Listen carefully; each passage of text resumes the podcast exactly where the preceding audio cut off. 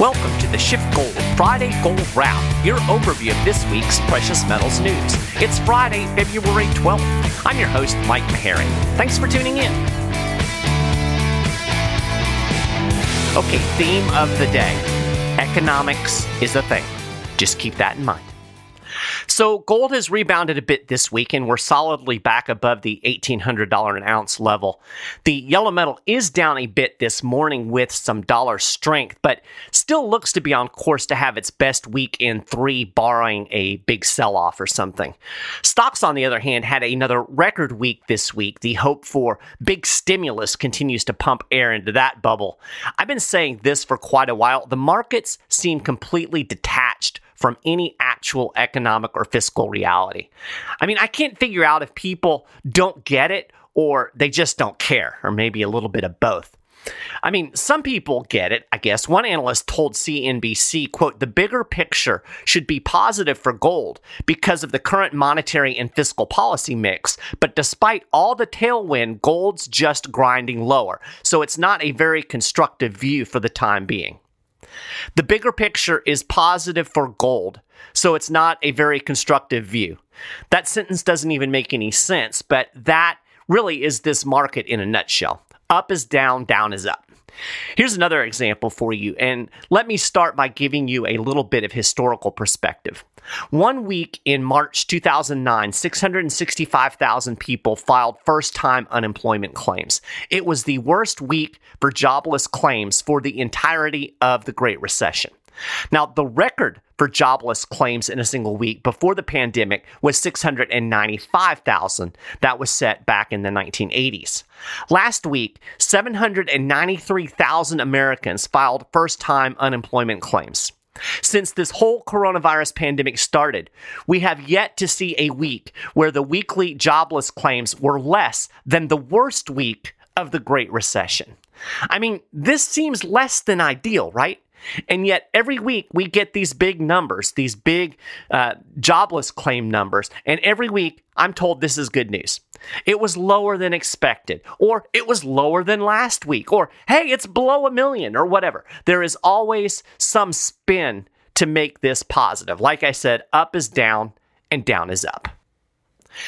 Anyway, I think as far as the gold and silver markets go, there is still this underlying belief that at some point the Fed is going to have to fight inflation and interest rates are going to rise, and this is somehow bearish for gold.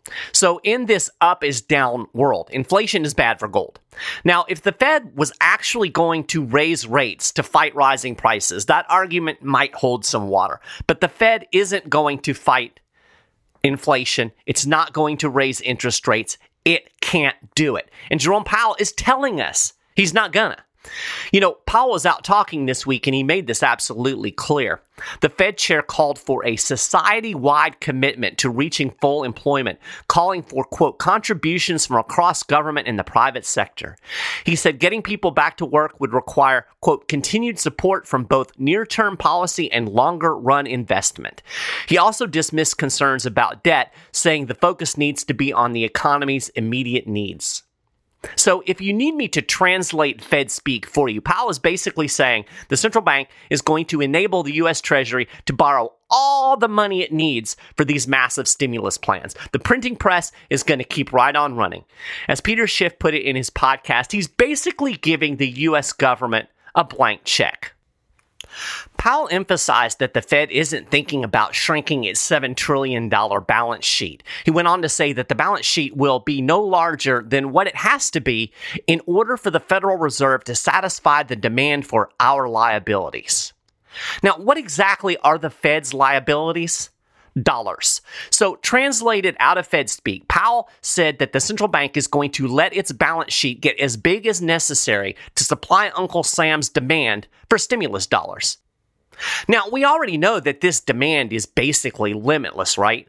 $1.9 trillion for Rona relief is just the start. Then we have this infrastructure plan that I keep hearing about that's coming down the pike. God only knows what the demand for dollars for that's going to be.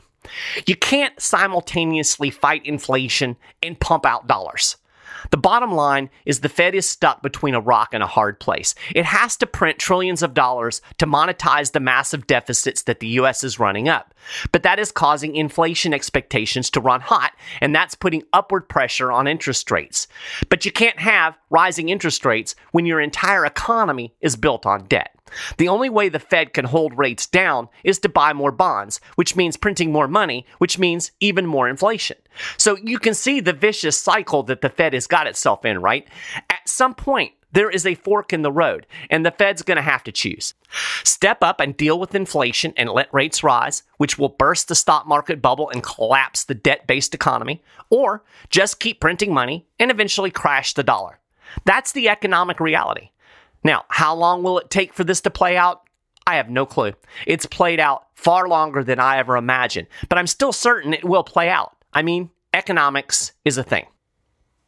Speaking of economics being a thing, I want to spend the rest of the show talking about the minimum wage.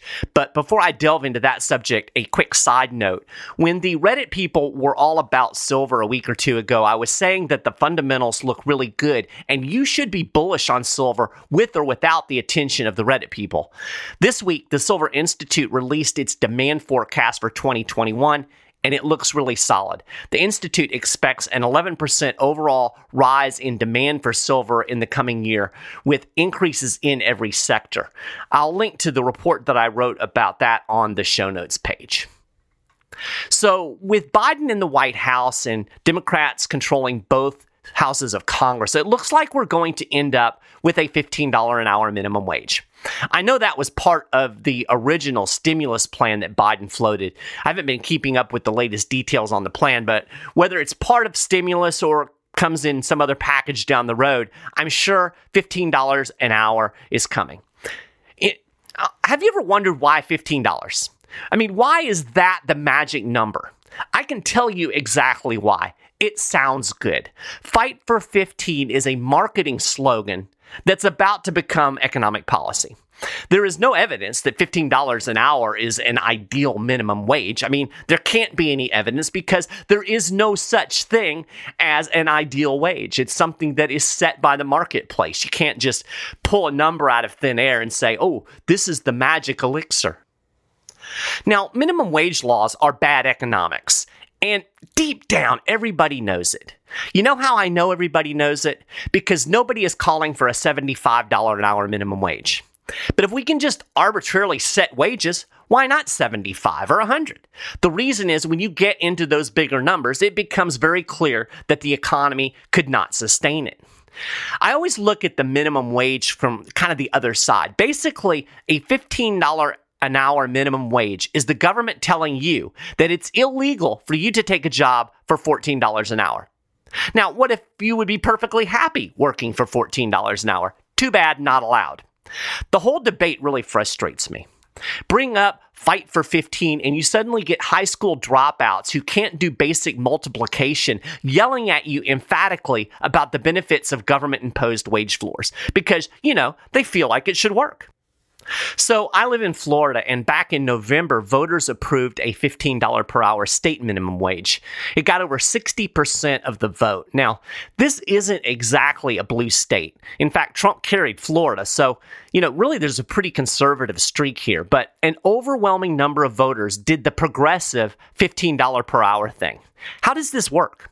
Well, I'm pretty sure most people just looked at the ballot measure and said, yeah, it would be good for people to make a little more money. I'll vote for that. It feels good. But as I said at the top of the show, economics is a thing, and your feelings don't trump economic realities. The economic reality is this when you raise the price of something, you lower demand for that thing. That means all things being equal, there will be fewer people hired at a higher minimum wage. Now, you're going to get economists out there and they're going to have these studies and they're going to say, oh, this proves that the minimum wage didn't really impact it. And, you know, really, there's no way you can pull a wage, the impact of the wage out of all of the other things that are going on in the economy. You have to go back to these economic fundamentals. Like I said, when you raise a price, you lower demand. It happens every single time. If all things are equal, a higher minimum wage will mean fewer people hired. Again, really everybody knows this, right? If McDonald's charges 15 bucks for a hamburger, it's going to sell fewer hamburgers. This isn't even debatable. But for some reason, people think this basic economic truth just poof vanishes when we apply it to labor. No, Let's look at it again from the worker's point of view. Say I just graduated from high school, I was not a very good student, and I really don't have any skills. Let's say I can produce $10 an hour of value, which probably is being generous, but let's just use that number. Somebody somewhere would be perfectly happy to hire me for $10 an hour. I can create that much value for that employer. But if the government comes in and says, no, you have to pay Mike $15 an hour, I ain't getting a job. I can't produce enough to warrant that level of pay. So, minimum wage laws make some people unemployable. And they can never be employable because they can't get hired in order to gain the skills necessary to raise their productivity. So, it puts them in a vicious cycle of poverty.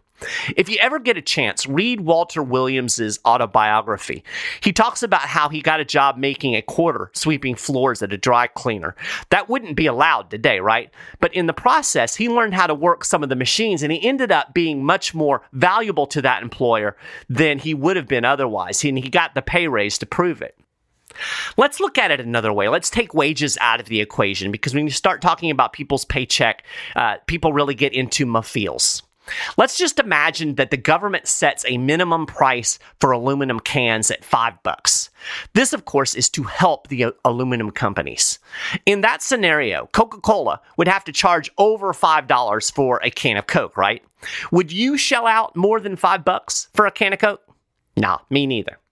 In all likelihood, Coca Cola would just switch to glass or plastic containers.